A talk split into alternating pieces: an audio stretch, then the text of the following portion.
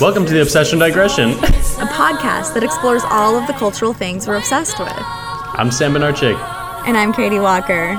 And Katie, I hope you know that instead of our normal uh, royalty free theme, I'm definitely opening us up with that kid's version of When Doves Cry. It's Kind of a mean, real gospel tinged somber opening. Yeah, and like so we're talking about Baz Luhrmann's uh, Romeo and Juliet today, and Is that Romeo uh, plus Juliet? it is Romeo. The high school math plus, equation but adaptation? I am. I'm not gonna fucking say plus all day. No. I'm no. I'm gonna say Romeo and Juliet. Um, but what the film does, what you're referencing, is this little boy in a Catholic church is singing "When Doves Cry," and he's the, like Luhrmann like zooms in on this kid's face for a really long time. It's a little strange. like he has a beautiful voice, but you're just like, why is this happening right now? and he does, he's doing this like fake vibrato with his mouth. It doesn't Yeah. quite line up with like when the vibrato actually happens. And that makes sense, Mm-hmm. right? Because like he's not singing live right in the moment. He's pre-recorded it or whatever, but Yeah. it doesn't quite like match up. Yeah, exactly. It's a, it's a little bit off. It reminds me, um, so you know, I've been watching the World Cup, and they like to do after somebody scores, um, you know, they do like some slow motion shots, especially of facial expressions. And the best, the best is when there's a player on the other team, you know, the team that did not score, who's just like blowing a raspberry basically out of frustration. and to see that in slow motion is like the grossest thing you can possibly imagine. You see like individual drops of like spittle like launching from their mouth. yes, it's it's so strange and so glorious at the same time. Like Uh. who who has the job of being like, all right, you're gonna get facial expression shots, camera person, Mm-hmm. um, and I want you to find the weirdest shit and put it in slow motion. So good.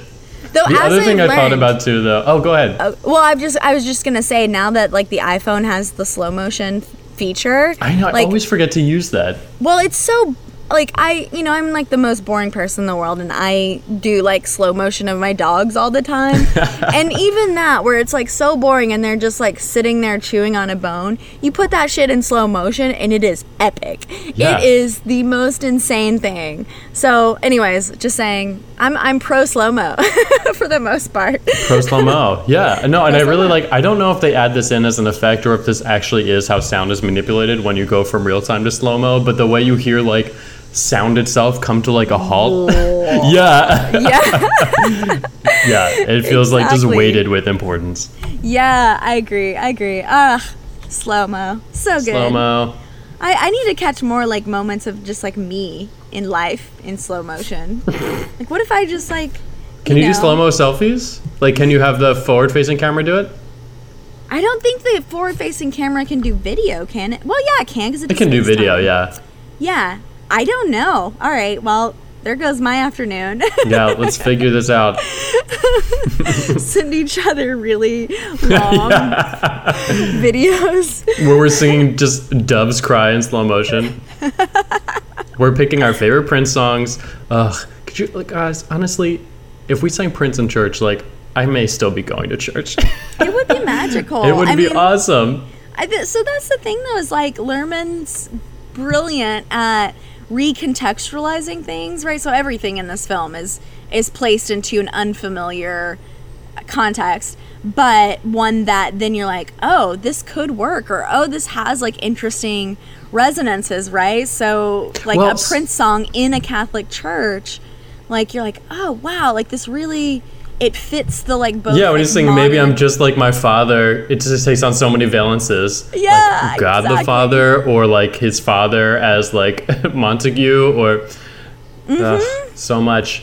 I So mean, the thing is, though is like I remember I was talking to um, uh, in college. My friend was dating this girl, woman, whatever. We were just discussing what the age cutoff for that is. Human. Yeah. Um, it's female human, and she had got was raised in the Catholic Church, and she went to a Catholic church where they would um, incorporate pop songs and they might like just change the lyrics slightly to make them sound more overtly religious. but she Yeah. sang like Lauryn Hill's "Nothing Even Matters" like as a hymn. Like That's growing interesting. up, yeah, that's the only song I remember her like listing. But that's fascinating to me. I'm- As like I'm- not something you would do in conservative Protestant circles. Right. I'm all about it though. Like I I think like you know, bringing in modern stuff because that's the world we inhabit. Like you leave church and immediately you're blasting like the pop station and it's like getting all my girls, you know, but they use they use a worse term. You're like Um, anonymously suggesting that like "Party in the USA" be uh, like a new hymn. yeah. Yeah, it's Step interesting, into right? the church with my heels on. I don't know. That's so good. Um, yeah, like, because I guess on one hand, there's the question of like, okay, going into the space of a church, are you supposed to be experiencing this like very stringent cutoff between the the secular and the sacred, or yeah, are you supposed to be like just having? Is it more of like a perspectival like shift, wherein you're supposed to be seeing the sacred everywhere? Right. in which case, yeah, bring in more pop songs. Yeah, I mean, and so maybe too, like because I study history and um, I look at things that are quite old. Like so, um, our hymnal, for example, my church has the dates that these, you know, uh, songs were written, and you know, it's like 1907 or 1911, and I'm like, that ain't that That's old. not that old. You know? Yeah. so I was like, you know, like a hundred years ago, this was new. It's not like, you know, it's not like we have been unchanging as a, a like in any religion, especially Protestantism. Uh, you know, since the beginning, basically. I know, but I feel like that's the uphill battle that you're always engaging in with sort of the mainstream or the, I hate saying the mainstream. I apologize. With like people who don't have any like literary training or aren't really like readers, for instance. So you know, I think about like uh, not to put Greg and Colleen on the spot, but when I think about like my parents who you know they took some high school English classes and that's it. Like I think what's so fascinating about them and a lot of their like ilk, right? A lot of people who like you, they didn't really like take college literature courses inside literature is that what they took away from a literary high school education is that these are the great authors and we are to venerate them and just like like wholly in an uncomplicated way accept that what they've done is amazing and can't be topped right Right. and so there's so many conversations you have with people who just as a boilerplate sort of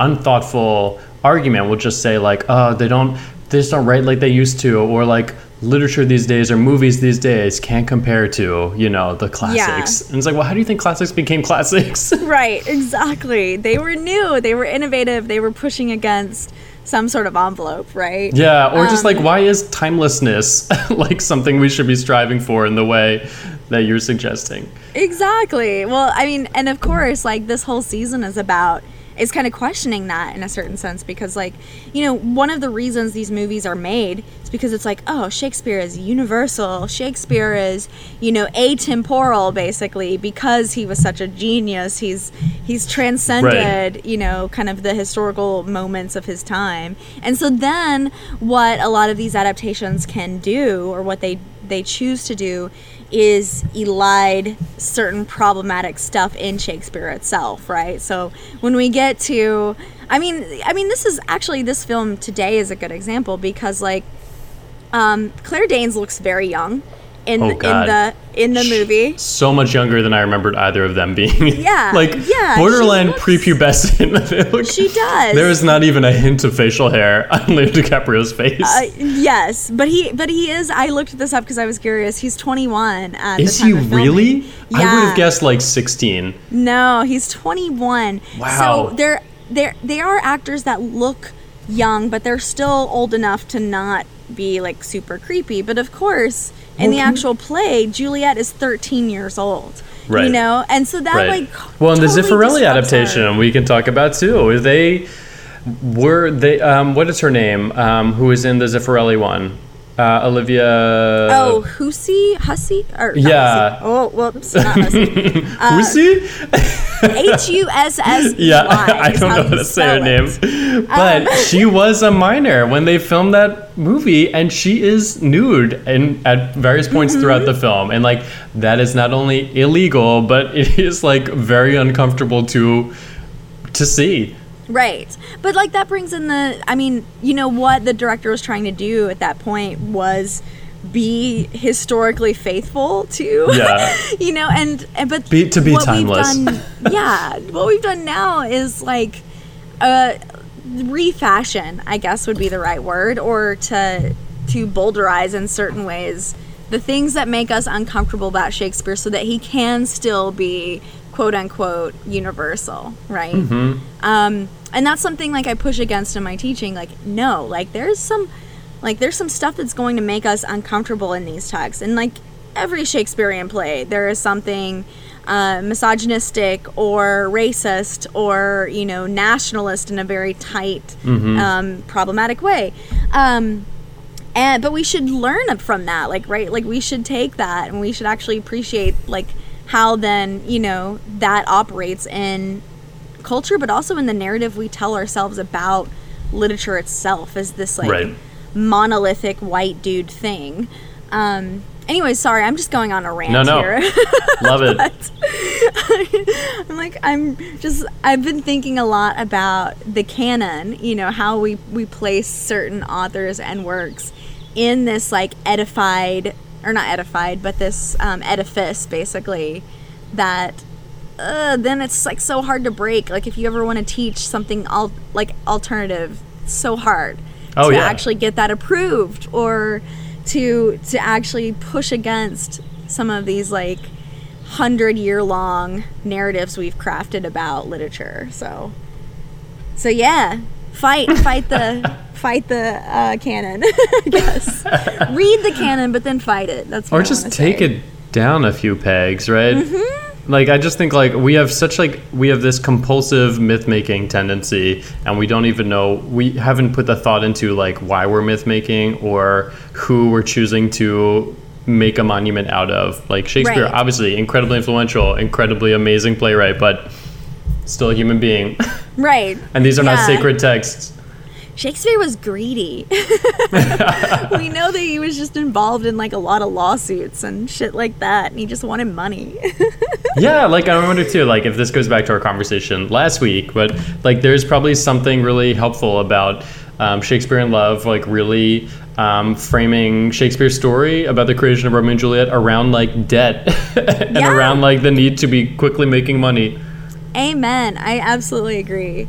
Yeah. Can I, I ask an unrelated question before we get too far away from how young Leo DiCaprio and Claire Danes look? that this is such a weird question for a grown man to be asking uh, about a young man. Um, his body type. He is incredibly skinny in this movie. Was that just like of the time, or was he like? It was of the. Sup- it was def, like, definitely. what were, who were like the boys, like like boy band people like Right. that? Like were they all like super thin like that? Yeah. Because I think like mean, the the aesthetic now is just like there's this expectation that everyone needs to be like much have much more mass, right, and be more muscular and Yeah, no, there was definitely like a willowy aesthetic to the the boy band team wayfish even. team pop star. Yeah, absolutely. I think you know, like if you think about like uh Jonathan Taylor Thomas or uh, JTT? Dev- JTT if you think about JTT or even JT at the time if you think about Devon Sawa and like people like that like the teen you know eye candy at the time yeah they were all like these I mean mostly blonde or like very like light hair um very Like pale could be could be sickly. yeah Hard to tell. tiny, tiny little. May not be meant for this world. Yeah. Macaulay Culkin. oh shit! Uh, He's still living that dream. One day we're gonna have a Macaulay Culkin season. Oh, please no. I know I made my that. family disappear. Uh, so we're really getting right into this, but I want to ask, like, how you've been? How's your week been? Um, it's been interesting. So I have so I have two stories for you, and I will let you pick which one you want to hear first. Okay. So first, I have the parade story that I kind of previewed through text, and then I have a butt story. Uh, let's start with the parade. Okay. Um, s- all right. I can't believe you didn't go butt story. All right. Well, I want to so- save it for later. Okay, good. Um, so parade story is simply that this week was Fourth of July, and late, late Tuesday night. Well, I mean, late for me, like 10 p.m. late. Uh, we like Ryan and I were sitting at the table. We were both like on our laptops doing work, and I got this email. Um, so I'm on like some listserv, I don't even know what, and it was like, "Don't forget, the Carrboro Fourth of July parade is tomorrow. Anyone can be in it." And so I just like looked up at Ryan and I was like, huh, they're having a parade. It would be really funny to put the dogs in a wagon and pull them around.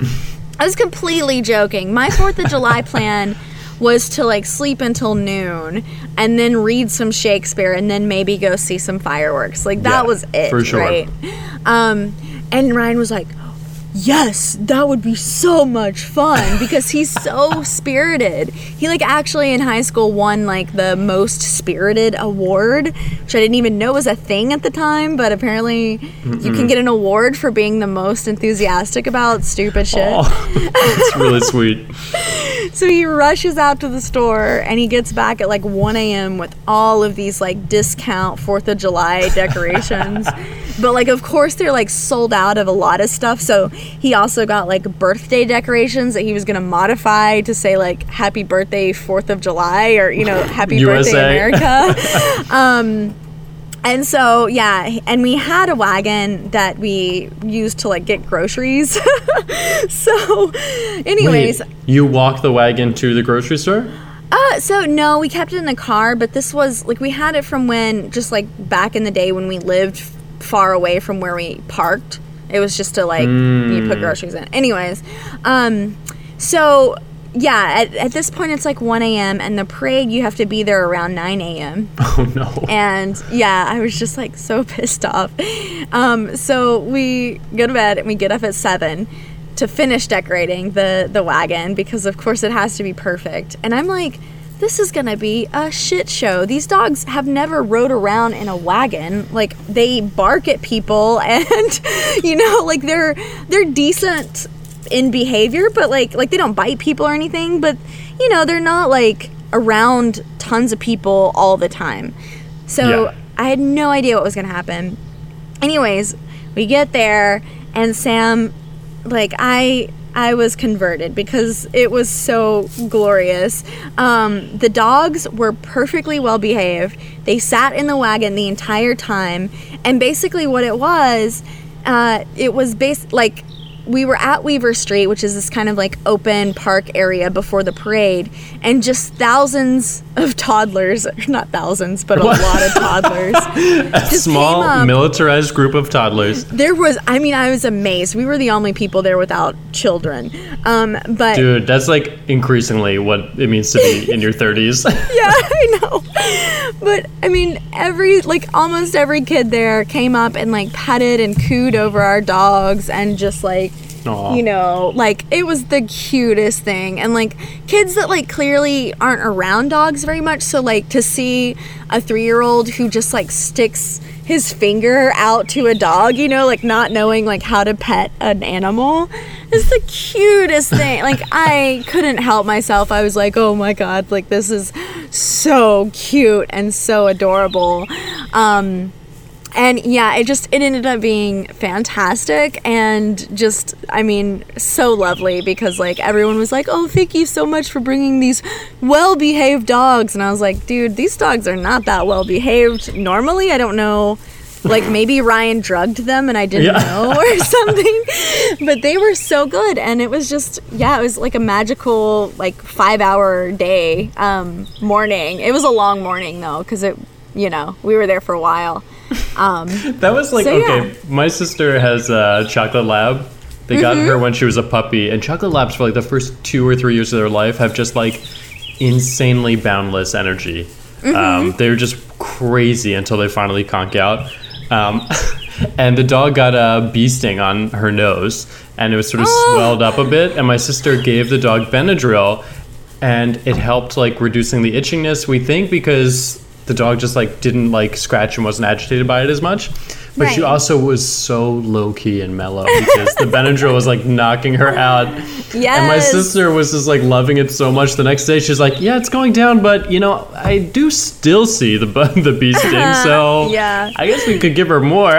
and when it finally went away, she's like, "I really can't justify it anymore." So right, right. yeah, well, Um, you know, like you know that we have a Boston Terrier that is absolutely insane. oh yeah, Um, like he's he's the most same way. spirited for sure. Yes, yeah, he's so dumb and so delightfully just sweet hyper, but that does mean that he will like jump on your face at 5 a.m. and just like start licking your eyeballs, which is not great. That's how he started waking us up in the middle of the night to let us know he wants to go pee. It's not like uh, scratching at the door or like whining like a normal dog would do. It is it is eyeball lick. Um, so gross. Gonna force your eyelids open Yeah. with my tongue. but yeah, I just kind of forgot about this till just now. But Fourth of July parades were like a staple of uh, my childhood. They came, Yeah. They passed like a block away, and then when I was in marching band, had to march in those. Oh right, right. Yeah, that was a big part. Um, so you had. Big to wear part. like the whole uniform and sweat. no, you could wear. You had to wear just like uh, an Audubon High School T-shirt. Then you could wear like shorts and sneakers and a hat. Oh, nice. Okay. Yeah. Oh my god, dude, it would have been so hot if I had to Yeah. wear like that. I don't know what that fabric is not organic. Whatever it, It is, was, like, it was like some plastic velvet. byproduct. Yeah. Yeah, that would have like people would have died if you had to march all day in those. right. Oh, but how was so your bad. fourth? How, what Oh. did you end up doing? Fourth was great. I so I had been talking to a friend of mine. We were thinking about maybe taking a day trip out to uh, Big Sur. So I had thought that Big Sur was like six hours away or something. For whatever Are you reason, saying Big Sur, like B I G S I R? S U R. Okay. Uh, it's the okay. Where where would you have seen it? Okay, it's the site in a Jack Kerouac novel called Big Sur. Um, it's also I think where the finale of Mad Men was filmed when he goes to Hmm. that like spiritual like uh, new age camp. but it's just like really really beautiful like park. Um, you can do like hiking and it's just and like is very, it like is it like desert esque? No, no, it's it very woodsy? lush, very green. Okay. Yeah. Okay. But it's um it's a it's just like a spot everyone goes to at least once if you're here. Um, Cool. And it turns out it's a lot closer. It's only two hours away, and so we're gonna go. And then I just sort of like other plans started accruing, and I forgot to rent a car, so that one was on me.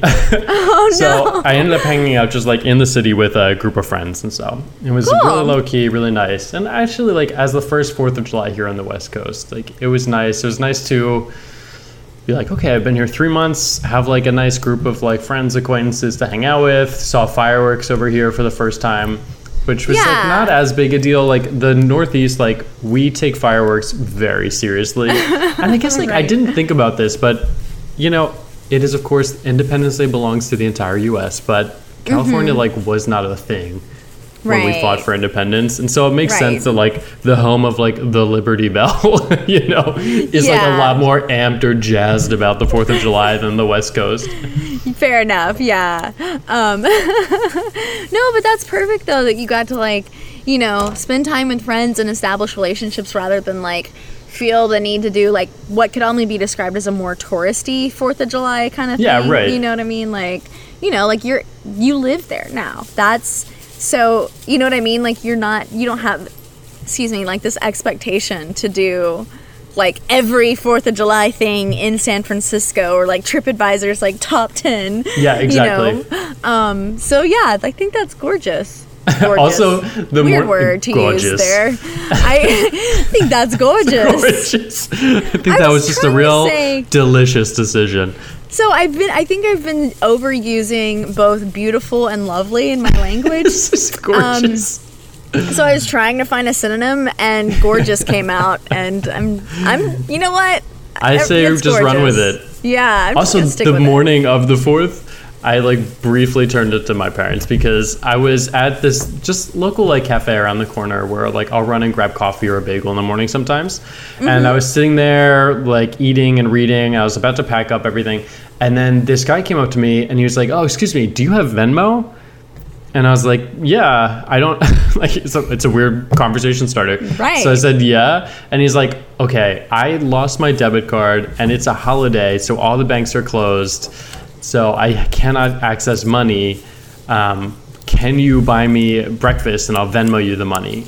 Oh. And I was like, "Oh." And then I, I just like should have just been like, "Yeah, of course." But instead I was just like, "Am I being scammed?" right. Because it does my- sound like one. It, I know it does feel like the setup to a con, and I was like running through all the cons I know because I know we've talked about this, but I love a con. I love a, a grifter. Like love reading about those tricks. So, and if that was his his approach, you know, more power to him. It's the, it's the American way. But um, I was like, okay, I'm being ridiculous, like dreaming up some crazy scenario where he is somehow like tricking me out of money. So I was like, I'm sorry, yeah, of course I can. Um, and then we went up, ordered, and he just Venmoed me the money, and then I left. And as as I was walking, I was like, well, I do know you can like take back transactions on Venmo. That's why Venmo will say like they release this like PSA to like small businesses who are using it, like do not use our product for like transaction with strangers. Like really only do it between friends. Um, okay. Yeah. because you can like cancel a transaction after it's happened, blah blah blah. So what was happening was there'd be a string of like Craigslist buys where someone would go, um, they'd be like, yeah, I want this used car from you, or I want this like couch from you. I'm Venmoing you the money. They drive away the couch. They cancel the transaction. Right. It's right. it. It's that's it. So as I was walking, I was like, okay, um, the funds were transferred. Let me just make sure to like send this to my bank account right now, so that it's definitely like my money. Mm-hmm. One thing to keep in mind is Wi-Fi and cell service generally in San Francisco is really bad. Like Oh. across every single carrier. I have no idea why. But I'm walking and I pull up the Venmo app and I'm like, okay, I have $68. Let me send it to my bank account. Hit send. All of a sudden it's like error, can't confirm. And then the amount in my Venmo account went to zero. for like a brief moment, I was like, I was hacked. Oh. And then I was like, no, this still feels ridiculous. So then I like ducked in somewhere that had Wi Fi. I reloaded it. And then it was all there and it was fine. okay. I was like, you did get grifted. I know. I was like, it is Silicon Valley. Like these young people do know a lot of technical tricks. like maybe. but it oh, was oh, fine. Well, I'm glad you did not get grifted. Yeah, it was totally At fine. Least that time. I. At least that time. Yeah, who knows? There could be time. myriad times in my life I've been grifted and just I mean, know. I've grifted you at least like five or six times. Do you remember all those times when I was like, "Oh, Sam, I forgot my debit card today. Mm-hmm. Can you spot me?" And then I would like n- never bring it up again. Like that. Yeah, That was grifting. yeah. I totally had the debit card. I was like, And I was like, oh, I was comes out the touching it at the time. Yeah. I was like running my fingers methodically over the credit card numbers as I'm telling you I don't have Mm-hmm. one. so good. You're like trying to live dangerously. You keep like pulling it out when I'm turning around Right? and things like that.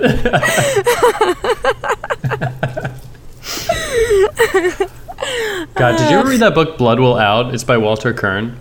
I know we're getting very book. far away from Shakespeare. I'll bring us Oh, back. But Yeah, that's okay. basically, Yeah. Walter Kirn is like a journalist and I think a novelist, but he is contacted because he lives in New York, but he's also for a time living, I want to say in like Montana or something.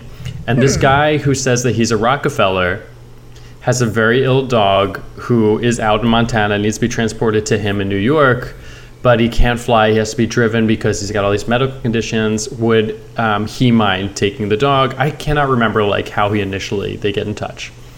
And he says, "Oh, I'll pay you handsomely for it." Blah blah blah. Um, so he does it. and He drives him all the way, the dog all the way to New York. He meets. I don't know why this is a dog. drives the dog. all the Dog. way- drives the dog um, to New York, and then um, he brings it to this Rockefeller, and they start this sort of friendship. And he learns that he's this art collector and does all this crazy stuff and has all this money and does all these extravagant things.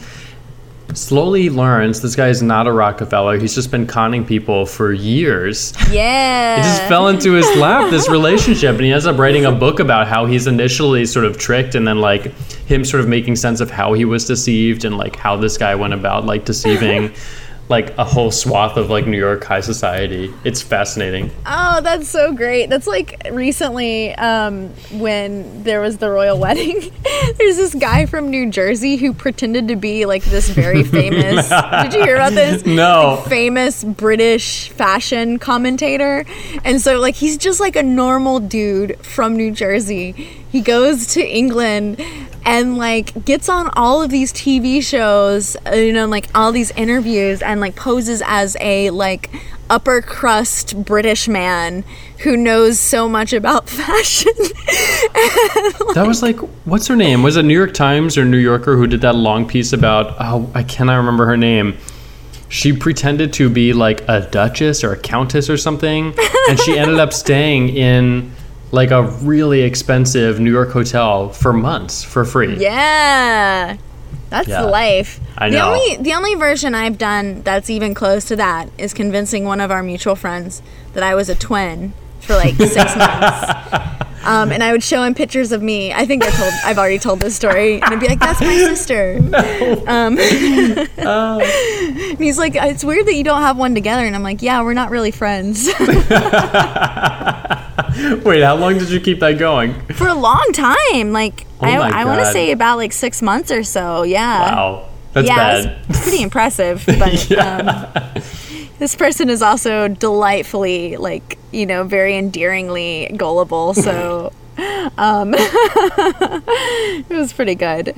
Um, anyways, so do you want to hear the butt story now? I was before just going to bring it up, yeah. Before we talk about Shakespeare, I feel like Actually, hold on butt one story second. and then Shakespeare is I like the just need to- perfect. Open this beverage. I think it's gonna make noise. Oh, I don't care. I'm I think trying you- out this sparkling green tea that I got from a fridge at work. Ugh, I just I just sneered at you for that. Huh. And is it weird? Oh, yeah, that's uh, that is not for me. it's uh, whew, it's a real swing and a miss. You know what? I can't judge because because we're on this low carb diet.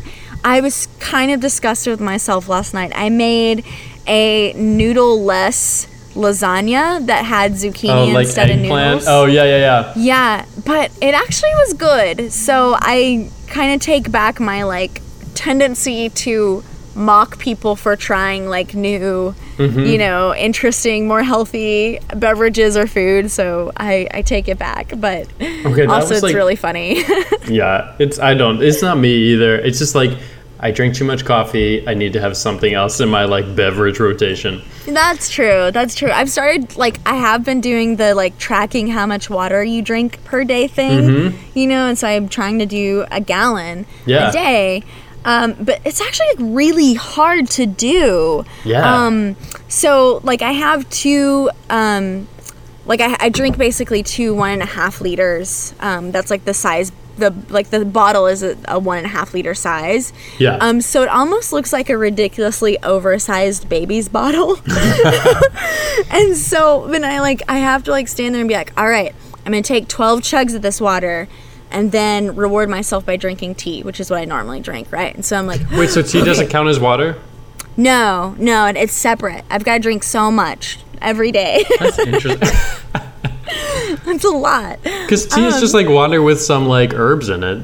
Yeah, but it's I don't I just I don't feel like that counts because I don't ever chug a tea in the way that I do water. Like water just feels like I'm doing something to my body whereas tea is like just something that sustains my body. Yeah, you're like I'm just enjoying this tea. Right, right. So um, that's all to say. I like it's it's actually very punishing for me to stand there because I I like have to stand up.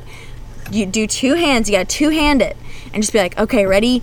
One gulp, two gulp, three gulp, you know, and just do that like constantly throughout the day. It's so Mm-hmm. Yeah, oh, I know that well. stupid. Yeah, I have a water bottle where I know like I need to drink essentially five times. Apparently, they have like tech water bottles now that will like do a little ding and be like, time for you to drink some more water from me, from from my body. put your lips to me. That's like, have you seen these? I keep getting these ads on Instagram. It's this, this like plastic rectangle, like a rounded rectangle that you put on your back between your shoulder blades, and Hmm. it just like I guess through the magic of like lasers, I don't know. It can tell what your posture is, and it constantly buzzes every time your posture gets bad. Oh, it forces you to like sit up straight. oh, that's like that is too much. I'm Mm-hmm. sorry. Like I'm all about health. Do whatever you need to do to get your body healthy. But do not kill yourself and like Well, you know like put like a- yourself to like such a s- exacting standard, you know? Well, it's just like a backwards like band-aid on a problem because the reason we have bad posture is because we're sitting at desks all day. And so like Mm-hmm. having a buzzer is not really getting the heart of the problem. The heart of the problem is like rethinking work so that we don't have to be sitting at desks like hunched over a keyboard all day.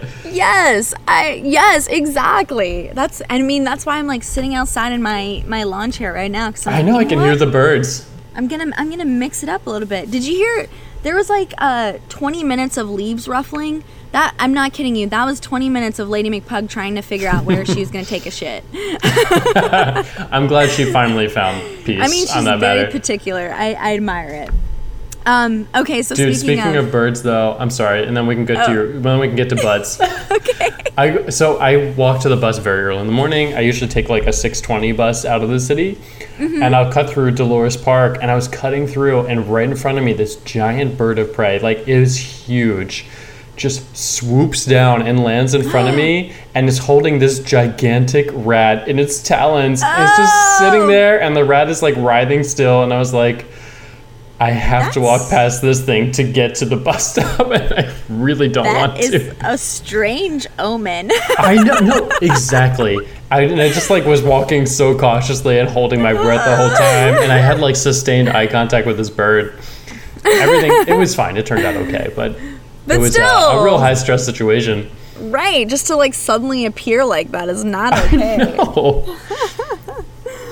Oh, oh shit. Uh, okay. Turn to butts. Oh, okay. So it's not even that exciting. It's just that, like, alongside all the positive, like, happy vibes I've had this week, I also had something the latter end of the week happened to me that really, really sucked.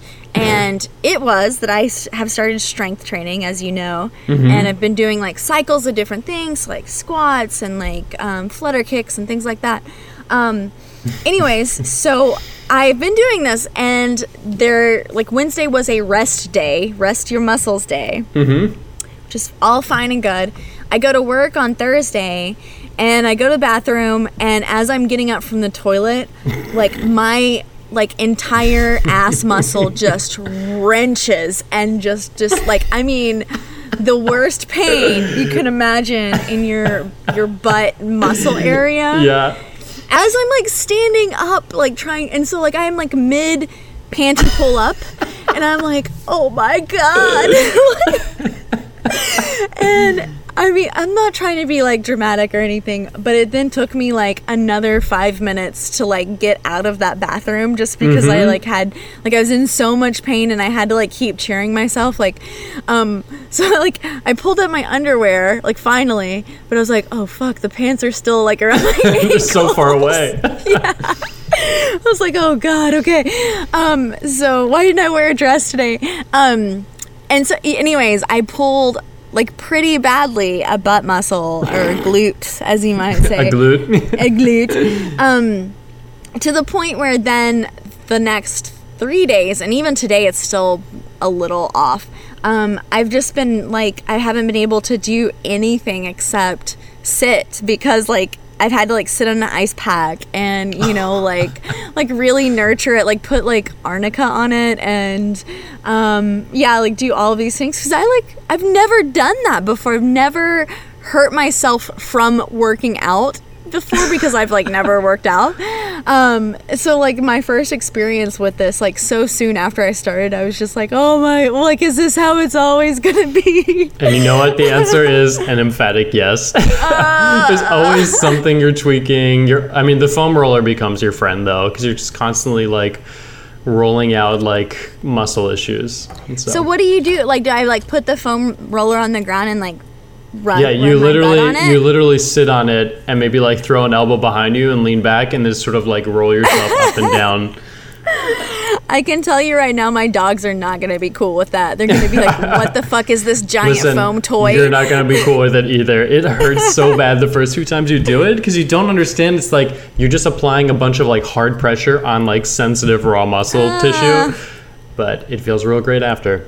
Uh, I guess so. I just I'm learning this stuff the hard way is Mm-hmm. the problem, and like I'm trying to like do the, you know, like take rest days and like you know hydrate and stretch and all this stuff and do like different types of stretching, doing all of that shit, and I still get hurt and it's pissing me off because I. I don't. I want things to work out more magically for me than they are right now. I know it's the thing that no one tells Um, so- you either because when I started weight training, I was like, I'm gonna like put on muscle. I'm gonna be full of energy all the time, ready to take on the world. And you're just like, no, I'm just tired and sore all the time, and I'm full of guilt anytime I don't go to the gym because I'm like, I've made all, I've made this investment, putting in this hard work. Every time I don't work out, like I risk atrophy. Um, Oh, you want to so- hear something funny about the gym? Yeah. So I've I've just started at UNC as a postdoc, right? Mm-hmm. And been doing like the hiring paperwork stuff, which is very important to do. And so I had to like go into HR and like talk to them and fill out like all these various forms. And as we were sitting there, you know, this lady who's like very like business like, you know, she's very much like, all right, then fill this form and fill this form. I was like, can I ask you a question? And she was like, sure. And I was like, all right, so I know I'm a postdoc, so I'm not faculty. I was like, but there's that really, really nice faculty gym at the Friday Center. I was like, can I use that now?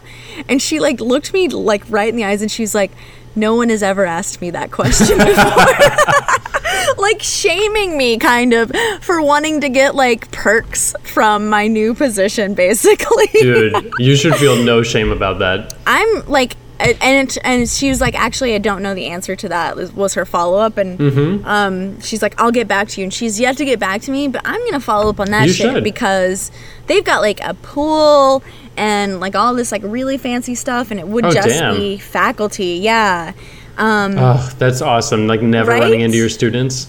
Yes, exactly. I know some of my students. Um, like I know I've run into them before at like the the UNC gyms, and it's really awkward. And Oh yeah. yeah, so You don't want to be self-conscious while you're working out. I mean, be. I al- I already am. you know, oh, you don't feel like that's like dissipating. not to compound it. I'm sorry. you don't feel like that's dissipating? Like the more you do it? No, I'm still mega. I'm still mega conscious of of hu- other humans around. Yeah, the only time I'm not is when I'm on the treadmill and Jeopardy comes on and it's a category that I know, You're and shouting I start out? screaming out the fucking answer. What is answers. taming of the shrew? okay, I can give you a good I own it. self-consciousness story from when I was this is back in UNC. I had Mm-hmm. been sick. Like I had been running a fever and the fever had kind of broken and I was like I cannot sit stagnant another day. I have to go work out. Yeah, So I really wasn't in a place where I should have been working out. I was still a little like woozy. And I go to the gym, I start working out. There's one wall is like total mirror, right? So I was a ways away from the mirror, like further into the gym, but I could still look to the right and see myself. Mm-hmm. And I'm working out, working out. I look to the right and I see myself and I was like, oh damn. Like I look great. Like, like this work is really paying off. I was like, I don't know why I'm ever self conscious. I look awesome. My eyes sort of finally adjust. I'm looking at someone else's reflection in the mirror.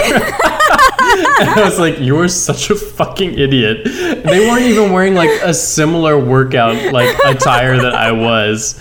I was like, you need to go back to bed. like, just hang it up today. you are a little too much out of it right yeah, now. Yeah, exactly. The drugs are quick. Yeah. The drugs are quick. I know, and that really should be our transition into Romeo and I Juliet. I was trying to. I was trying no, to figure and out I think you did an one. awesome job. I know I was trying to think of anything, and I couldn't think of something. Segues. So good at segueing. I think we've gotten better. I think we have. And Yeah. so yeah, let's talk about um, Baz Baz Luhrmann's. Um, Baz is such a funny name. Um, so let's talk about Baz Luhrmann's Romeo plus Juliet, which is the like main topic of our um, podcast today. Um, Uh, so so much like love and nostalgia attached to this movie for me. Oh man, it's the like really super formative for for me in terms of not I mean, I wouldn't even say like love of Shakespeare. I would just say like love of like the power of, of literature and film to really affect like a reconsideration of like what what is possible in the world. And that is such a grand fucking claim, but I'm to stick by it because like I just remember mind being blown so many times in this film um like when I first watched it, right? So that you know, like seeing the like gun at like called a sword and you being like, oh my god, like so amazing, or just the fact that like the prince is the police captain, or that you know the the Catholic setting is also like weirdly beach like and like modernized, but still very Catholic. I don't know, like there's so many. Yeah. So and calling the um, gun like a sword is like only like one degree away from you remember those like school assemblies you had in junior high where like someone would come on stage and wear a backwards cap and rap at you about like not doing drugs? You know it's just like okay like we get it. Like this can be relevant to you. I but i still well, love it. So, but maybe yes, but but I at, sorry, but in 1996, I feel like that was still relatively innovative. You know, to be Mm-hmm. interesting in a different way, I guess, than like to I don't know. So, um, Well, and it's interesting Sorry, too. You bring up the Catholicism too, because we're thinking of you talked about Shakespeare as like a white guy author, but like what this I want to talk through for a second is what actually makes so much more like logical sense is not only because it's set in Southern California, but because it is about like the legacy of like Roman Catholicism to some extent. Like this should be a primarily like Latinx cast right? Yeah. Because like Catholicism, particularly in the United States, has largely migrated to sort of um, like Latin demos, right? They're sort of the carriers of Catholicism these days. Um, at least the majority of Catholics, I believe. Um, well, and it's so strange because the film codes the Capulets, most of them as this Latin is my question. but not like Juliet is very much like she's the whitest, you know, like Juliet, Yeah. right? well, it's somewhat sort of like the West Side Story problem, where um, all of, I was the Jets. All of the Jets are Puerto Rican except for Natalie Wood, who plays Maria. Right, right. But this is the question I had. Okay, I couldn't piece this together. Mm-hmm. We see. We are kind of told that opening, so 90s too, with that choir just singing dramatic notes as we have this kind of flash montage of all these random like images. Yeah. yeah. Um, Yeah, exactly. Sorry, Um, just in case you these- didn't know what that was. That's the the Catholic dramatic choir music. Exactly.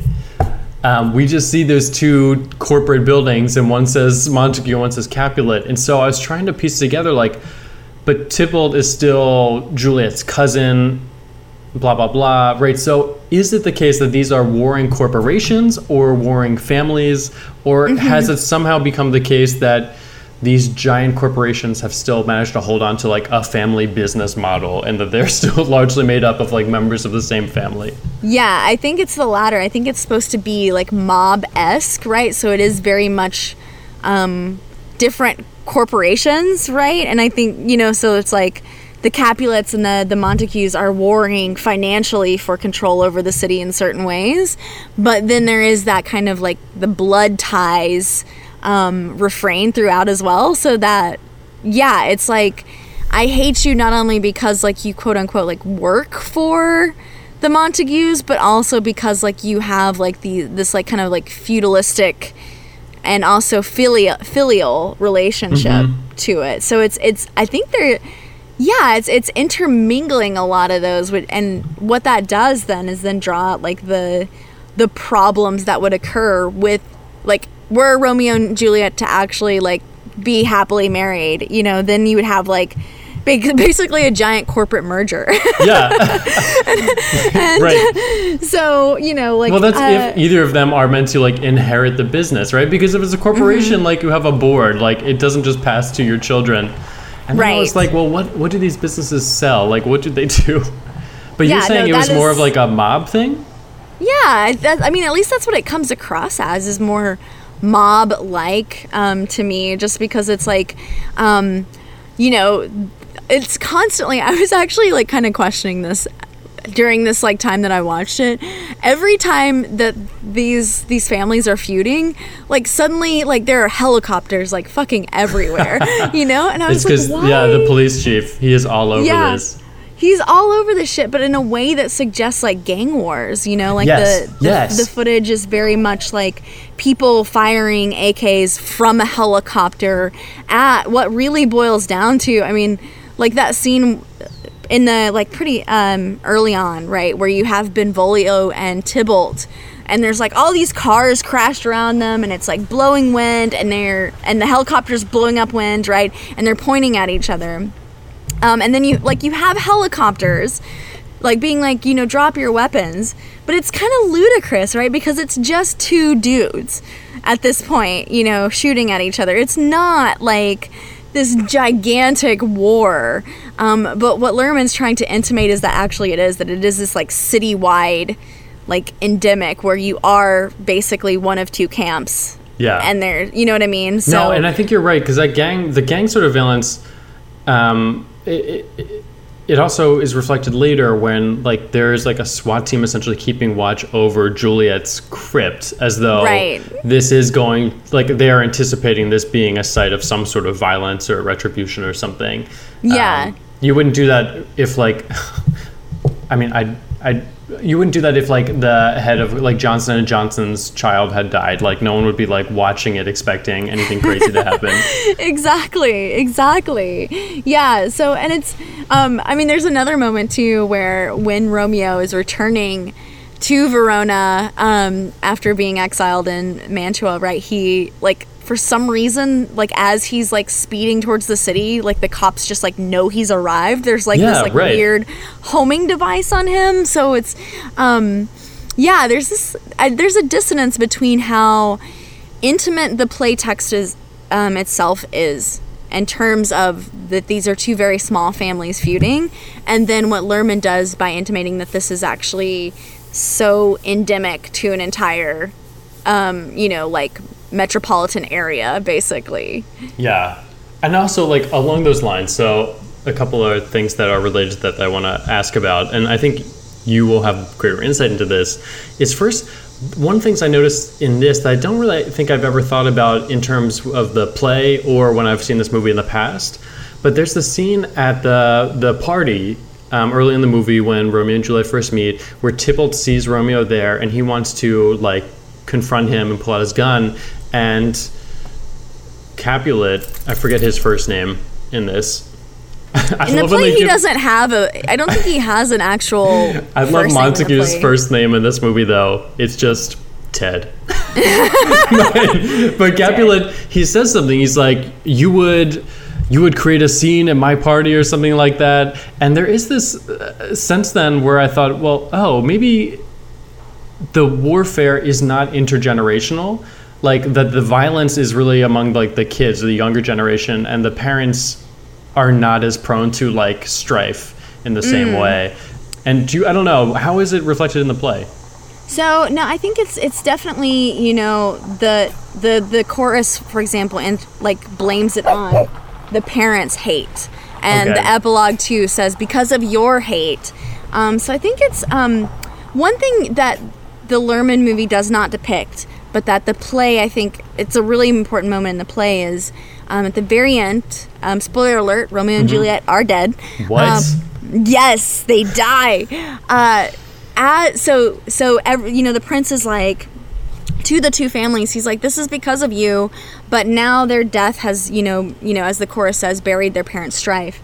Um, and then uh, like Capulet says, well, what I'm going to do is I'm going to build a golden statue of Romeo in honor of, of this moment, in honor of you know, like as a as a mode of reconciliation. And then Montague says, I'm going to also build a more elaborate statue of Juliet. And so it's like there's this slight one-upmanship. The That's so very end of the cynical. play. I Yeah, don't remember and- that at all. It's it's it's a very like quick moment and then and like if you're like me and you're always reading cynically you're Yeah. like this is this is a moment where um, even though there's a supposed reconciliation, there's also this sense that like I'm still going to be better than you. Um, our children are dead, but there's there's still enough greed in me. There's still enough Right. kind of ire that I really am going to, yeah, to to do a one-upmanship basically. Well, and that's so, really interesting to me because I think there's a way in which, like, I would make the case for the play, for the play, and so I guess that shades how I would read the movie. Is like the play is not necessarily even about like the love between Romeo and Juliet. It is just about this larger sort of uh, tribal feud. Right, Mm. that like we, I don't know how seriously we're supposed to take the the love that develops between two, you know, in the play like thirteen year olds, or in this case between two like teens over the course of a couple days yeah, right? Like no, that feels like harder, at least for a contemporary audience, to hold on to than saying like, regardless of how real this love was, like what kills them is like uh, the impossibility of their situation brought about by just like the larger hatred uh, between the two families.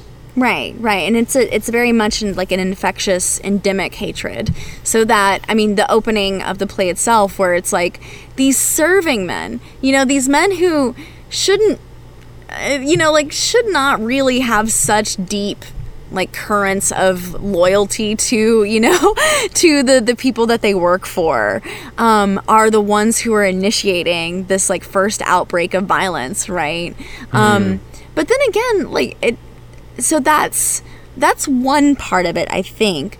But then the the character of tybalt is really interesting because um in some ways he does read like just straight up villain you know? So that there's almost a like um you know he's always instigating this violence. And so it's like yes we can read this as kind of collective group problematic kind of um, fury but also like again and again there's this one figure who stands out and who is always like starting shit basically and kills you know the greatest character in this play he kills mercutio which how Mercutio's the dare best. you Yeah. um Well, so that's I the thing too that I, I was thinking about is like maybe one thing that is alienating to me as a 21st century audience member or reader, or in this case, film viewer, is that I don't think I appreciate like the bonds of family in the same way that we're supposed to in this because Tybalt and Juliet, I don't believe, have even a scene together. But No, when he dies, she's distraught, right? Right. And so for me, I'm like, well, I don't like. It's confusing to see like Claire Danes so upset about this because I'm like, we have never been given a window into like their relationship, and for me, it's like, well, there has to be some individual relationship for it to hurt. Whereas there seems to be just like a sense where it's just like, no, a family member has been like cut down, so that in and Mm-hmm. of itself is um, this great sort of tragedy.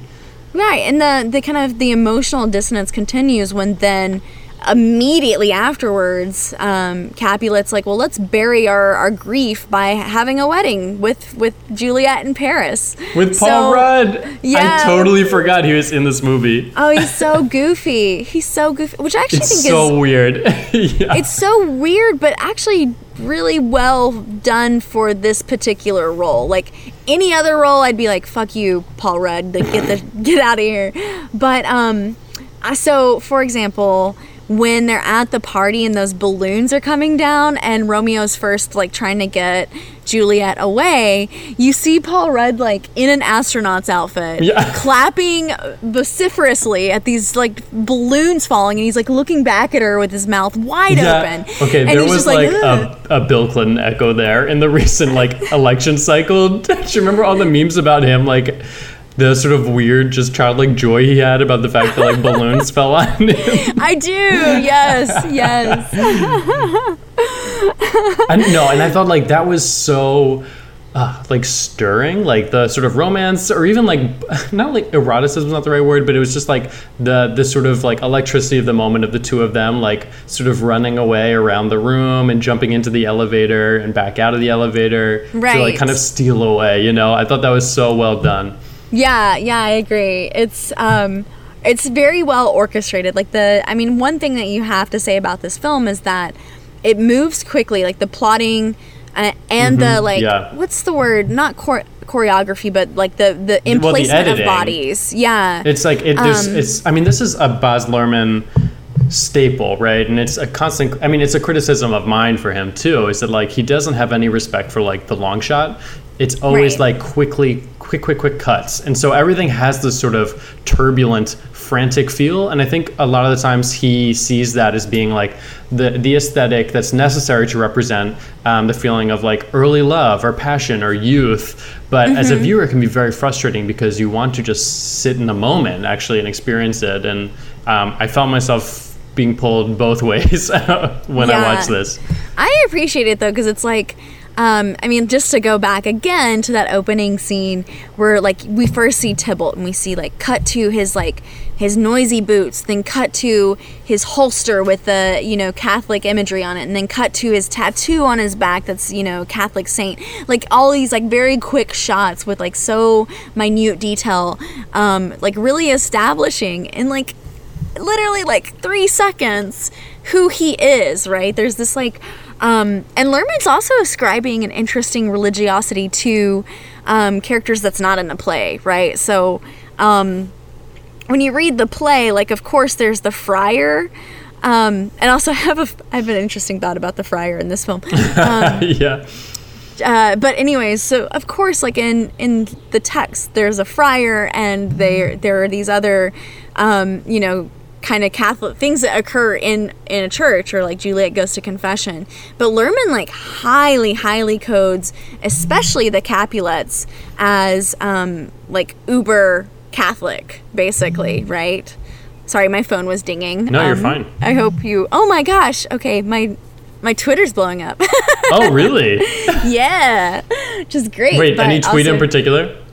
Oh, it's just about breeding. It's pre- it's Wait, reading or breeding? Books or dogs? Okay, okay. Reading, yeah. um, sorry, no. Um, anyways, damn Twitter, you interrupted my like beautiful rant about um, Luhrmann coding characters as Catholic. Anyways, Yeah, can you Um, talk about like the the like import of that? Like, how does that change how we receive the play? Well, for one thing, it's really interesting that, you know, of course, Shakespeare is writing in a highly, highly Protestant England at the time. So any depiction of Catholic um, ways or characters on stage can be read as like satire or as a, a also as a safe space to depict otherness um, in a way that excuses some representations, right? So it's like, well, these you know, we can depict like, you know, family feuding, but it's okay because it's Catholic England, right? And if you want to think back to the stereotype that Marlowe offers in Shakespeare in Love when he says, Romeo is Italian, falls easily in, a- in and out of love, right? So um, there, there are some ways in which for the play, it can it can get kind of tra- it can get traction off of um, stereotypical kind of Catholic or anti-Catholic um, just types, right? Um, so, for example, there is a way. It's I mean, it's not the way that most people would, and I don't I don't read it this way, but you could read the read Friar Lawrence as um, a somewhat sinister even foolish character in some ways, right? To orchestrate this really elaborate plot. Like, what is a friar doing Yeah. with all of these poisons? And, you know, why is he getting so involved in this love affair, right? And There's why some- does he have a giant prison tattoo on his back? I know. Okay, so can we talk about the like Luhrmann's representation of this friar? Because He's like a haunted man in this movie. yes, well, it was so funny. I was watching with Ryan, and um, when we first meet him, he's in um, his greenhouse and he's you know pouring all these concoctions, and then what you realize is that.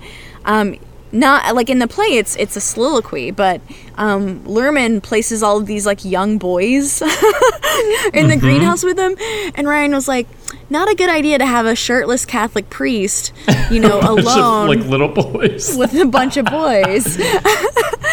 and there is a weird way, especially if we think about like how young Romeo looks in this um, in this film.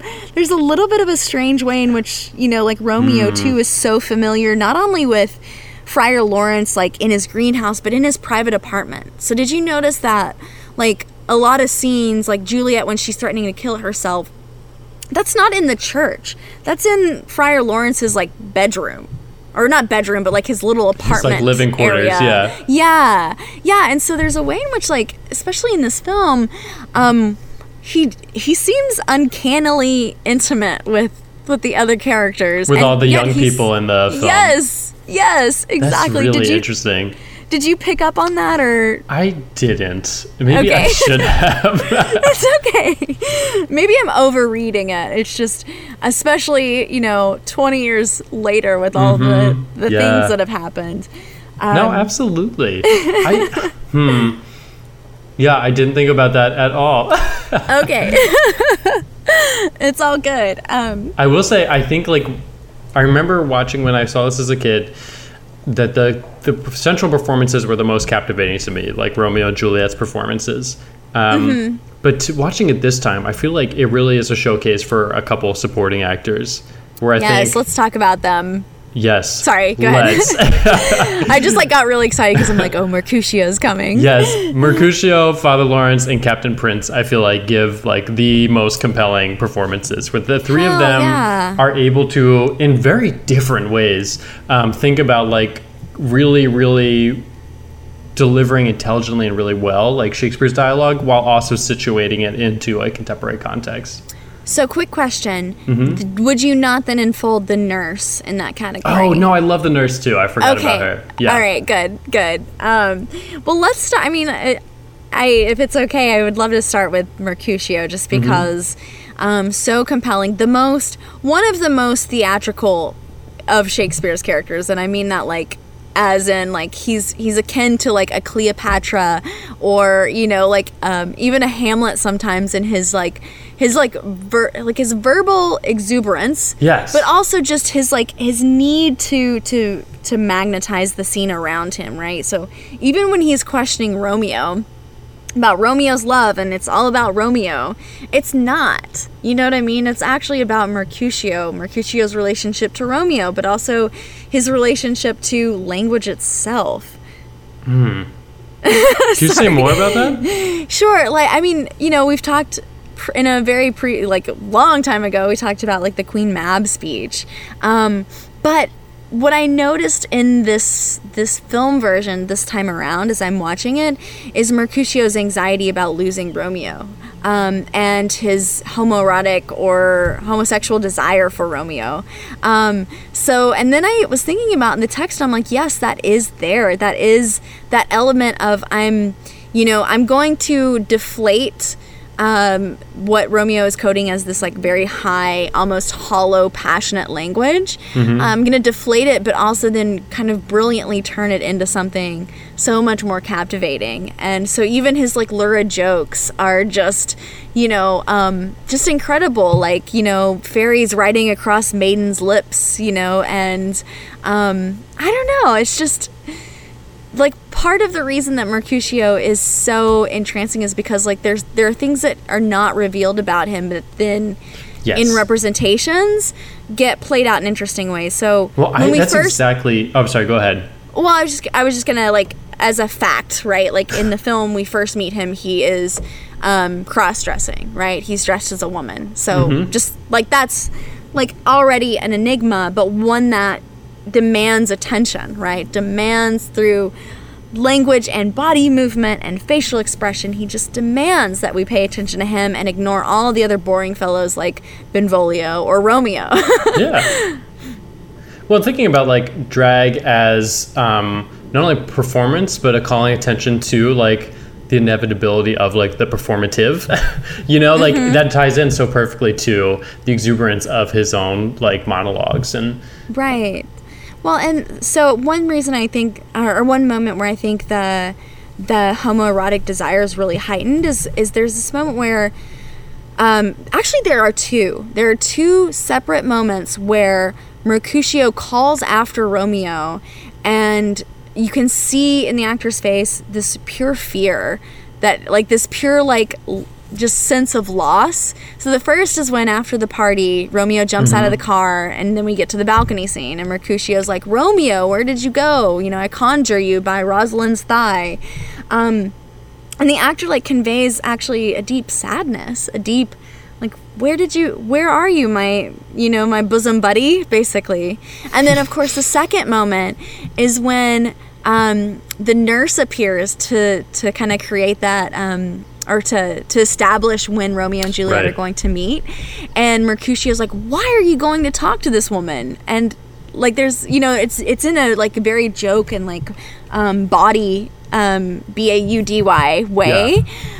But then there's this like drop in expression where he's like realizing, oh no, he's going to figure out when to meet up with his lover and once that lover arrives you know i'm gonna be just another antonio basically um, so antonio is always the character in shakespeare's plays who develops a, a homosocial relationship but then like gets dropped at the end of the play because of heteronormative marriages Right. um anyways sorry i'm, I'm so ranting right now no, that was great. Put a rain on it. Put no, I'm learning so much. Um, this is my question though, and so I, I think I found Mercutio like I'm not punning when I say mercurial. Um, Mm. Where and I think to what you said, like there's this intimation or suggestion that there's like so much more going on with him, and I felt like the movie is leaning into that, but I didn't understand how to read his two big scenes, right? So when he gives the Queen Mab speech, it goes from this playful, mischievous sort of delivery into one that's full of just like rage, right? Or like just uh, anger at something, Right, right? It ends with him screaming the words like furiously into the void. And I, I had no idea what to do with that. Well, this this is actually one of my one problem that I have with this film is that that that moment he's just taken drugs. Mm-hmm. Um, and like that's obviously not in the play. The only, I mean, you know, There are obviously drugs in there's this not. play. Mm-hmm. There are drugs, but not those. And so, like, you could read that moment where he like just switches to to anger as like a kind of, you know, side effect, basically, or you know, of a reaction to suddenly getting high, right? that is not how Um, someone on ecstasy reacts, though. Well, yeah, I I don't know, but like eh, yeah, maybe not. Um but I you're right, like I don't quite understand the motivation for then like suddenly switching to this like rising rage. Or yeah, or Um, some sort of conflict, right? Or maybe like you could say, if you're really trying to just find some way to make sense of this, you go, okay, well, this is suggesting that he has a really conflicted relationship to his own sort of exuberance or something. That his relationship with Queen Mab, who in one sense would be inspiring his like party going sort of. Um, lifestyle is also something that he hates about himself or hates about the world or something, right? That it's this actually really, really complicated um, thing for him, but it's not really explored or expressed in any other way. Right. And well, it's interesting to think that like Mercutio is such an in-between figure anyway. So like he's related to the Capulets and he's um f- you know related to the prince. Um so there's some suggestions that he's like a nephew or something like that. Um and yet is so close to the Montagues. So he's like trying to occupy these two different worlds or he's forced to maybe.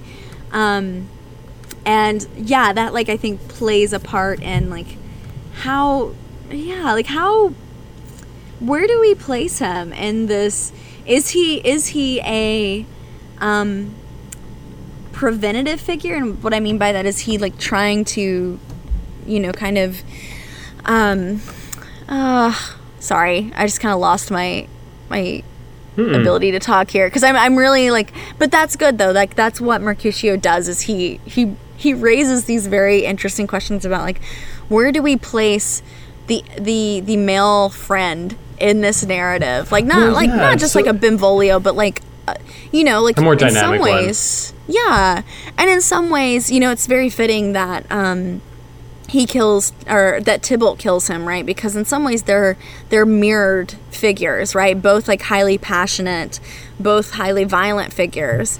Um and yeah, it then becomes like the question of like how do we how do we reconcile Mercutio or can we reconcile him to this play's narrative of, you know, unbounded love? I think he complicates it in certain ways that make it really interesting, right? So Well, it's like yeah, if we're gonna go with sort of the sort of um, homosocial slash homosexual sort of reading that you're implying earlier, then Mm-hmm. there, since this is ultimately like a very heteronormative play, even though it ends in tragedy, like there is no place for him, you know, ultimately. Bless you. In any of Thank these you. love stories, right?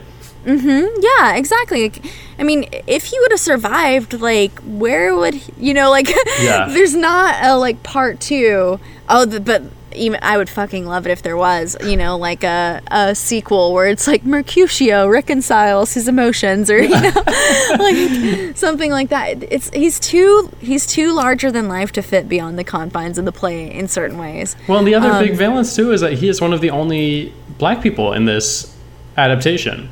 Right. right? And so there him is and the it- prince. right? Yeah. And it's inviting this sort of maybe like uh, racial reading as well. Mm-hmm. Yeah. Yeah. Definitely. That like even Um, you- when you applied that like in but even though like whether this these are like full families is a little confusing in this adaptation, we are looking at like a white family versus um, a Latino family, right? And Mm-hmm. so to have a sort of black person in LA caught in the middle does seem to Right. have them caught in the middle or be mired in violence you know unjustly in LA also feels like a very sensitive raw topic in 1996 Yeah, agreed. Um, yeah, I think, and I think Luhrmann is like is highly, highly aware of that and is playing upon all of that, right? So, Mm-hmm. um, well, maybe we should talk then about the prince just for a moment too, Yeah. since he is uh, he is Mercutio's cousin, relative, something. We're not sure, right? Um, but uh, you know this like really unfortunate figure just because he's trying to impose some sort of order on what is clearly you know such a like crime ridden drug ridden um violent and his performance is so good like as just like a tough like tired cop or police Yes, chief I was gonna i was say waiting for him to just like throw in like motherfucking somewhere in like Yeah. one of his lines. It just felt like so appropriate. At the end oh so when he says all have been punished all have been punished and he's he, there's so much emotion in there in that those lines. But it's so interesting to think about like um who who we include in that all because it's the prince as well. I mean he's lost some some relatives as well. It's it's paris right? Paris is dead for some reason. Um you know wait like paris dies? he does in the uh in the play. i Right? don't remember. How does he die Um, he's stabbed by Romeo. oh oh duh right okay yeah yeah, Yeah, not in the uh, movie in the tomb. yeah I'm sorry. Yes, in the in the in the movie, Paul Rudd is too too innocent, um, and also too negligible to be to be murdered. Yeah. Sorry. he's, he's somewhere dancing with his hands Um, Yeah. off screen He's just like clapping at like a like children's cartoon or something. yep Um, anyways, I don't know. Like, you're right though. Like that was such a or that that performance is so good because it is just so beat down by this cyclical, just never-ending hatred between these two families. Yes. Can we talk Yeah. though about a performance that is maybe not so good? Yeah. I have lots of questions about Juliet's mom. oh yeah, she sucks. Okay. Sucks. Yeah, as a character, like the character she's playing is a frustrating character, right? Mm-hmm. Why is she intermittently adopting a sort of like Jessica Lange like Southern accent and sometimes is not? I don't know. I like I no sense to me. None whatsoever. I had no idea like where that came from because you know like at first you read her as like very materialistic like probably in this marriage for money has some weird sexual thing going on with Tybalt. Um She makes So you- out with Tybalt. yes. What yeah. was that? I don't know. I mean, wouldn't you? I mean, I was like, is everyone on drugs in this party? like, is this a total bacchanal? I know it. It does, certainly comes across that way. But so you read her like that at first, but then you're like, later in the film, especially when she kind of disowns Juliet, you're like, well, maybe she's like beaten. Like maybe you know she's a she's afraid of like the abuse that her husband can can clearly exhibit like the violence that he Yeah. exhibits towards Juliet. Maybe she's lived with that for 25 years and Yeah, you know and that was actually just- like what was confounding to me watching this because you think about the way her wardrobe changes over the course of the film is that wardrobe is supposed to signal a change in her character, right? Because it goes from Mm-hmm. these like very like um, sort of provocative, super fashionable outfits to by the end she's wearing like sort of prim like skirt blouse cardigan. Her hair is back in a very sort of like modest way, right? And so it's suggesting some sort of arc, right? But it's not clear what that arc is or how this character is supposed to remain stable from scene to scene, like how we're supposed to understand her as like one coherent person. Yeah, And then there's like weird things where when she bursts into her room later in the film when Romeo's leaving, he falls off the balcony into the pool. We hear a loud splash, and it's very unclear whether she saw him or not, or whether she knew. Oh, I didn't notice that. Because I mean like in one sense, like she'd have to not have heard that very loud splash, and we don't see her looking down into the pool, but she does come out onto the balcony. She seems to briefly take something in, and then quickly go back into the room and act like she has not seen something. Interesting. And I didn't know how to take that. Yeah, I don't know either. Like honestly, I just I did I haven't thought about that. I mean, it's a weird scene cuz then she's like, you know, like Juliet like, you know, like she seems cheerful almost, Yeah. right? And But bef- a scene I- before when when Capulet says that he's going to have Juliet marry Prince or Prince marry um, Paris, she seems sad or like she knows something that makes this news not good. Right. And it's like, well, what does she know, or why is she? Why isn't she thrilled about this? Because she's been matchmaking like crazy for like the first half of the film. Mm-hmm. I just couldn't. And maybe it's like sadness over Tybalt's death. Like I couldn't figure out how I was supposed to read her reactions. Yeah, I I mean, I don't have an answer to that. I think part of it's sloppy acting and, you know, like just it like the actress herself is just not pulling it off basically. Also, her But name in real life is Christina Pickles, and so I love her for that. Oh, well that that is kind of cute. Oh no, never mind. That's Romeo's mother. Her name is Um, Oh. Diane Venora.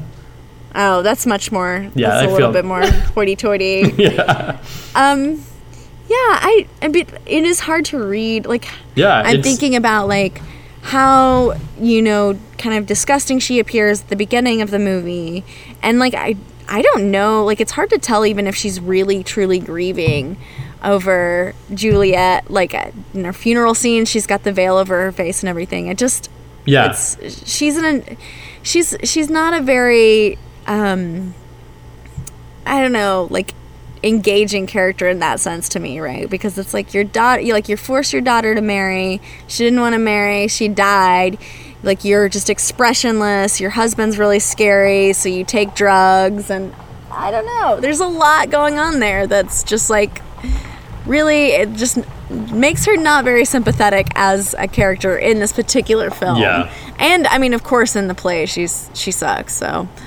um, yeah. Yeah. It was, she was a, a, a real mystery. I couldn't piece that one together. Well, neither can I. Damn it. Also, do you think she was the one who decided on the aesthetic for um, Juliet's crypt? I remember, Oh. okay, seeing that shot when he enters the church and all of those like neon crosses and flowers and candles, being like, this Yeah. is one of the most beautiful shots I've ever seen committed to film. And this time I watched, I was just like, I just picturing like the parents like calling someone up and be like, listen, we need 40 bright blue neon, Neon. crosses to mourn our daughter. yes, What? exactly. this is LA in the 90s. We're taking this real seriously. exactly. Yeah, I know. It's it's a lot. There's a lot going on. I was also thinking about like how hot it must have been. I like, was thinking on, that with all those too. candles Yeah. surrounding her. And I mean, I don't think we need to explain like the plot of Romeo and Juliet to anyone, but like they fall in love, can't be together. Claire Dan- or Juliet's being forced to get married, so even though she's secretly married to Romeo already, so she takes uh, a drug that will put her in essentially a coma. Um, so that the families will think she's dead, they'll put her in the crypt. Romeo will know, he'll go rescue her, and they'll run away together.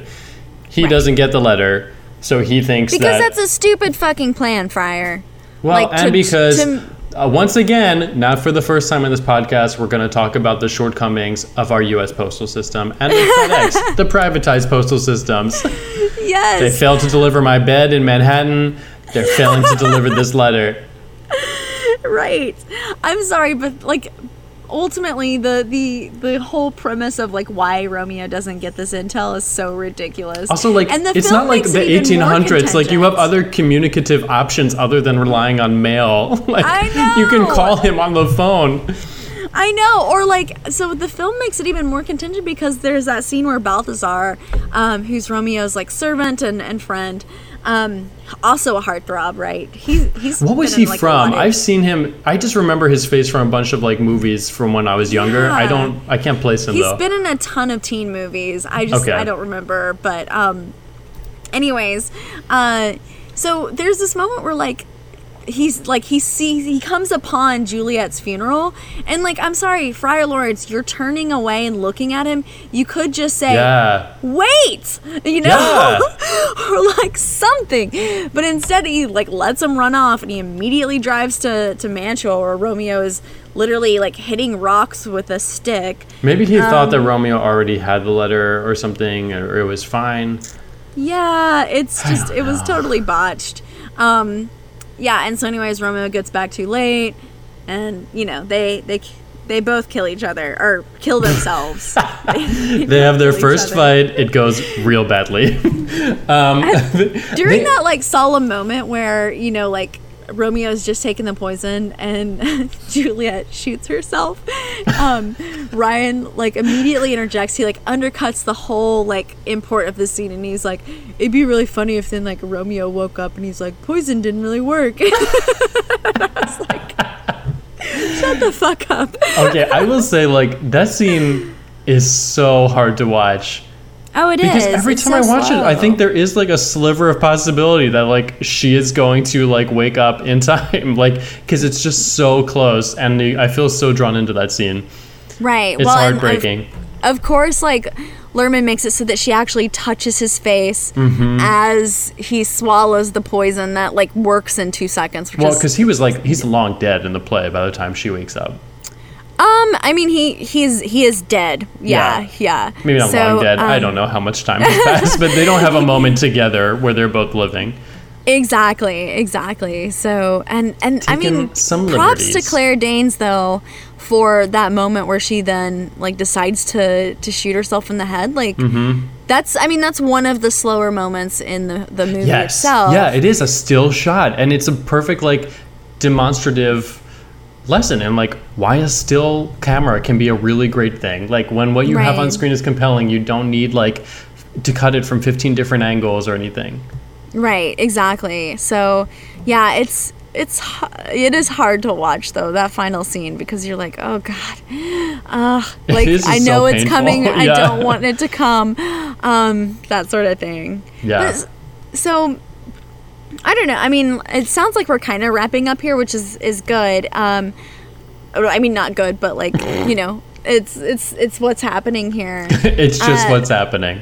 I so I guess I will say, you know, rewatching this now, I kind of was amazed at how young the actors looked, like we talked about, Insane. and kind of how weird that felt watching Well, it as a 30 year old. we didn't talk about this but earlier, but so Claire Danes is very young, but she was among one of the oldest people to be considered. They were originally going to cast Natalie Portman, who was only 14 at the time. And Oh, then wow. when Natalie Portman, they decided it looked too weird, like she just looked too young, they offered it to Sarah Michelle Gellar, who couldn't do it Ugh. because she does scheduling conflict. And I'm sorry, I love goodness. Buffy the Vampire Slayer as much as the next person, but like, thank God, like that would have been such a bad fit. No, yeah, agreed, agreed. Um, well, I mean, I mean, but props to Claire Danes because I think she She really does. it. She she captures that innocence, but also that assertiveness. Um, Mm-hmm. and I guess so. This is maybe the last point that I want to make. Um, about the film itself, which is the the one like the biggest problem I have with the film, besides like the drug references, which I think are a little cheap, um, and the friar a little bit, um, is just that this movie plays down the agency of Juliet in the the playtext. And what I mean by that is, um, so even though the play is called Romeo and Juliet, the very last lines of the play, you know, say, you know, something, something, whoa, for um, Juliet and her Romeo. And in fact, this play has one of the longest um, female speaking roles in Shakespeare. Really? And there's so many moments. Yeah, I think she's only beat by she's beat by Cleopatra and Lady Macbeth. That's it. Wow. Um, and also, I mean, and so and of course, like those two figures are older queens. It kind of makes sense that they have a lot of lines. It's surprising that the love object um, for you know this supposed greatest love story ever told uh, has such an active role in it, right? So she's part of completing that beautiful sonnet between her and Romeo, the Palmer's Hands, Palmer's Kiss sonnet, right? Um, and the play, I think, is continually reinforcing that yes, she is young, yes, this is her first love, yes, she is a virgin, but also that she has this incredible range within that um, to I mean, she's the one that, you know, proposes marriage, basically. She's the one that wishes that Romeo were cut up into little stars, which, if you think about it, is kind of a violent image. Um, so there's, I mean, there's these, these hints of, or not hints of, I mean, in the play itself, that Juliet is, is much more cognizant of what the stakes are and is much more proactive in this relationship than you would accept, expect from a typical, like, um, you know, Petrarchan Renaissance love story, right? So Shakespeare, I think, is doing something really cool here by saying, no, she's going to push back and, you know, like make her own terms for this relationship, right? Yeah. And for its resolution, because she does have, you know, the she does go to the friar and say, if you don't do something, I am going to kill myself. And in fact, she threatens to kill herself like three or four times in the play, which is a lot Yeah, like Um, frequently. yeah. So, anyways, that's all to say. The film. I mean, I'm, this is not a knock on Claire Danes because I think she does do a really great job, but some of her lines are cut, um, and they play up her innocence to such a degree that then we lose that sense of this isn't a story of Romeo pursuing Juliet. It's a story of two lovers pursuing each other, but Luhrmann's version does very much make it into a man pursu- pursues woman narrative. yeah. That's yeah. That's I mean that's like my kind of final takeaway on this is that I still love it. I still think the details are gorgeous. I think it's such a good way to get people who maybe are a little hesitant about reading or watching Shakespeare. It's a good intro um, to show them like the kind of creative range with adaptations. But you know, but I still want there to be more power to to to the women. I want there to be more more accurate representations of like how fucking badass Juliet actually is. Yeah, I, I have one last reading I want to do too that I think bolsters the point you're making. But I wanted to ask first, in your opinion, is there a really, really good version or adaptation that does accomplish this? Uh no. I'm trying to think. No. Mm-mm. Not that I've seen. Um Interesting. you know, so I don't think like West Side Story does this. I don't think Ah, that love West Side Story, but you're right. Maria too. is like an incredibly passive character in that. Right, right. Um, Gnomeo and Juliet? No. um, yeah, no, I, nothing comes to mind. I mean, perhaps, perhaps Shakespeare in Love in a weird way kind of does because Oh, Viola yeah. is pretty damn assertive. But she's Um, only Juliet for the last 15 minutes because she's Romeo for most of it. Exactly, exactly. So it's still like, yeah, yeah. Anyways, um, but what is your what is your your final thing? Well, I think to your point, one thing I thought that was really interesting in this film is that Romeo is constantly being framed, I think, as having like a fatal flaw, which is such a Greek trope of storytelling. And I, I not to say it's not this doesn't happen in Shakespeare, but it's not necessarily a Shakespearean move to make sure your characters all have, you know, a certain like hubristic quality that brings about their downfall. But Right. the thing here is just that like it's constantly framed about him being too impulsive and too emotionally volatile. So we talked about how in this staging of the play, he gets to still be alive when Juliet wakes up, right? That it was a matter of just mm-hmm. seconds. Right? That if mm-hmm. he had waited another couple seconds, he'd be fine. Or if he had waited at his in his trailer another minute or stopped when that delivery man was walking up to his car, he would have gotten the letter and it would have been fine.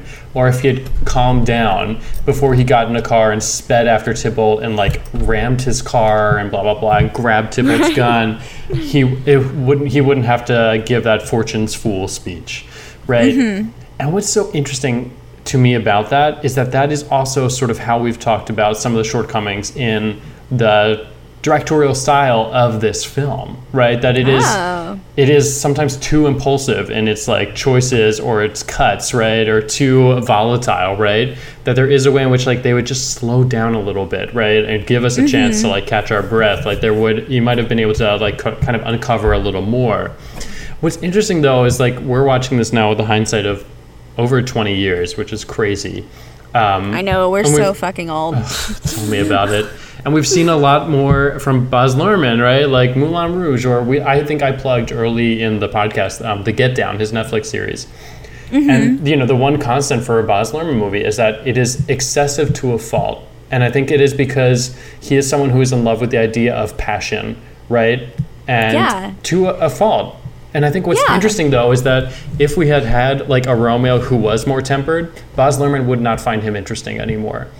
And so it is I- the case I that agree. there is something I think that he's trying to do in his films, whereas they are almost like intentionally flawed, right? Because it is this sort of impossible equation that you cannot have passion and perfection or something like that. And so passion, something that's like burning brightly, even recklessly, is still Mm-hmm. greater than something that like lasts longer, but um, is more tempered. Yeah. And it's like I the mean, one we could consistent in just every single thing he's done.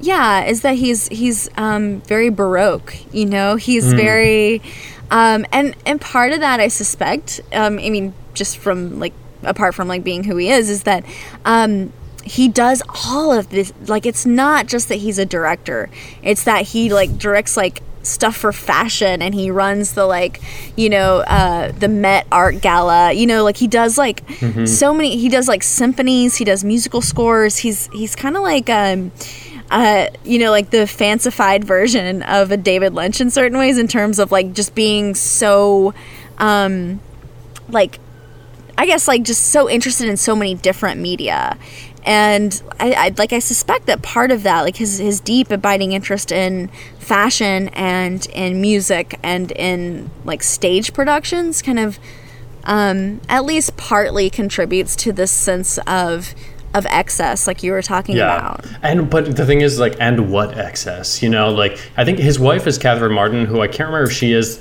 the set designer or art designer or costume designer for all of his films. Yeah, but like I thought it was so I think about like something like Moulin Rouge, which is like even more of a flawed film in my mind. Like that is a film Mm-hmm. that like sometimes it's like at times hard to watch because it's just so off the wall.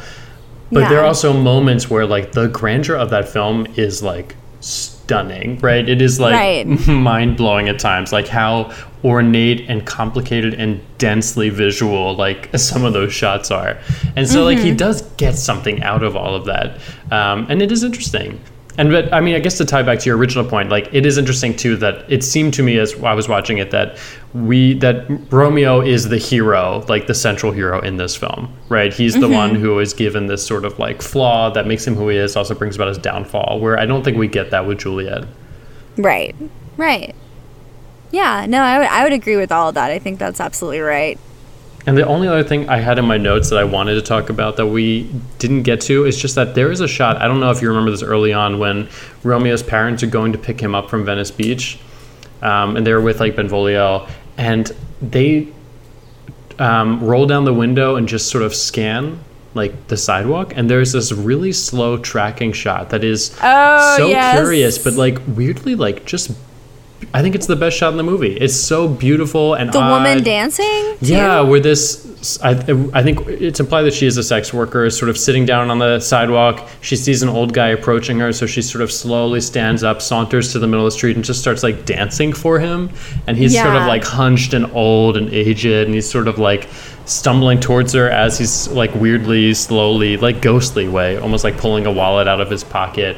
And it's overlaid with that line about like these are dark times or something. And it doesn't seem like the film like wants to make sense of its surrounding, but doesn't quite know how to, right? Yeah. Um, and it captures like this that this one just curious, like enchantingly kind of provocative moment, and I love that shot. I do too. I, I like. I think it establishes so much of the like mood Mm-hmm. of the film itself that like, um, like it then makes sense how we read like when Romeo and Benvolio are playing pool in this like very like, like hot like tiny room, you know, and it's just like crowded with like normal folk basically right Yeah. um and like you can make sense of it now because you're like oh this is the world they live in and like it's like a you know kind of run down that like beautiful like rundown stage where um mercutio and and tybalt have their showdown right? Like that's the like it's such a great aesthetic and i think that opening shot or not opening shot but early shot uh really captures that. I agree. Like i i know exactly what you're talking about right? Yeah. um because of the like how it how evocative it is. Yeah, I loved it. cool. That's i about love it. it, Uh, we love it we just we both love it right Love it so Love it. much.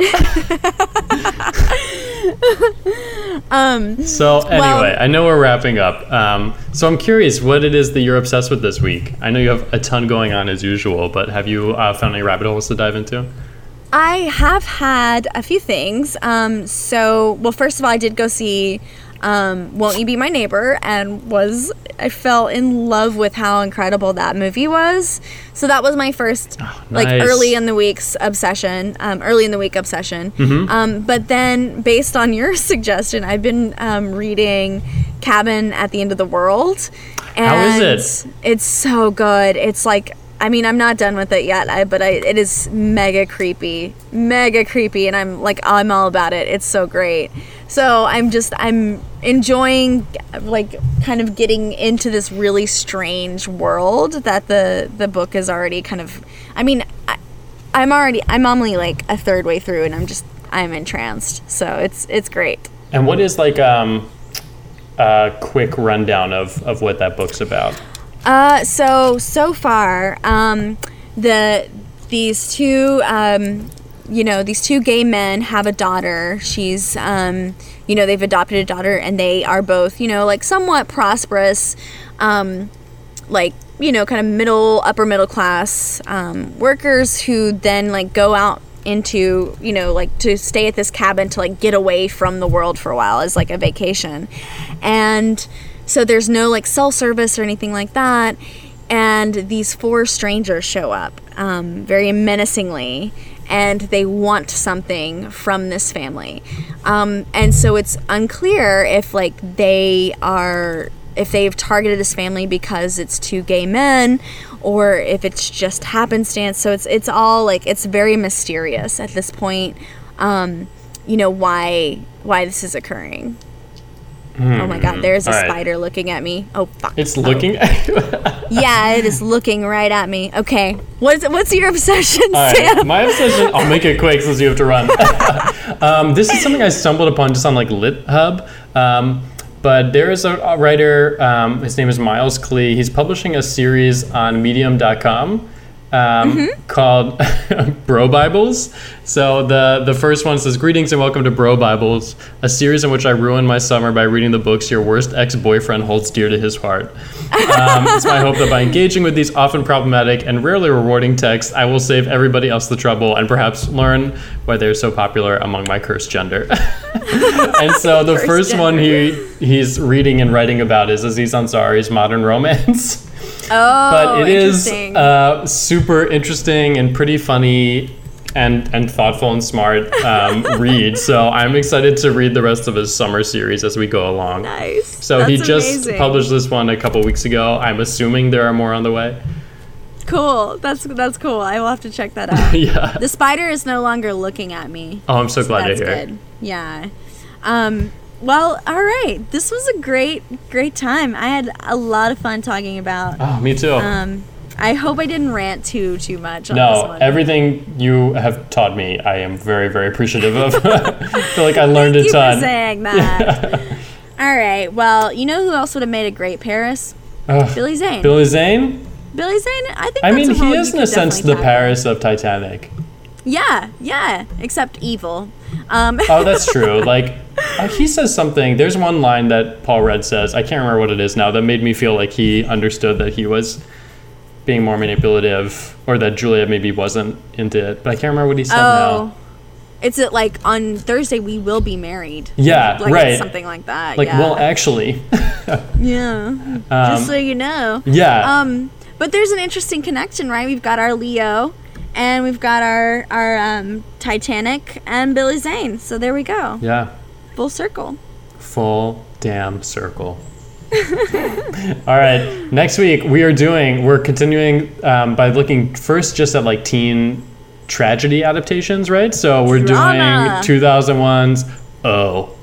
Oh, I can't wait to watch this. I've never seen it in my oh, life. it's gonna be great. All right, with that we shall say bye. See you next week.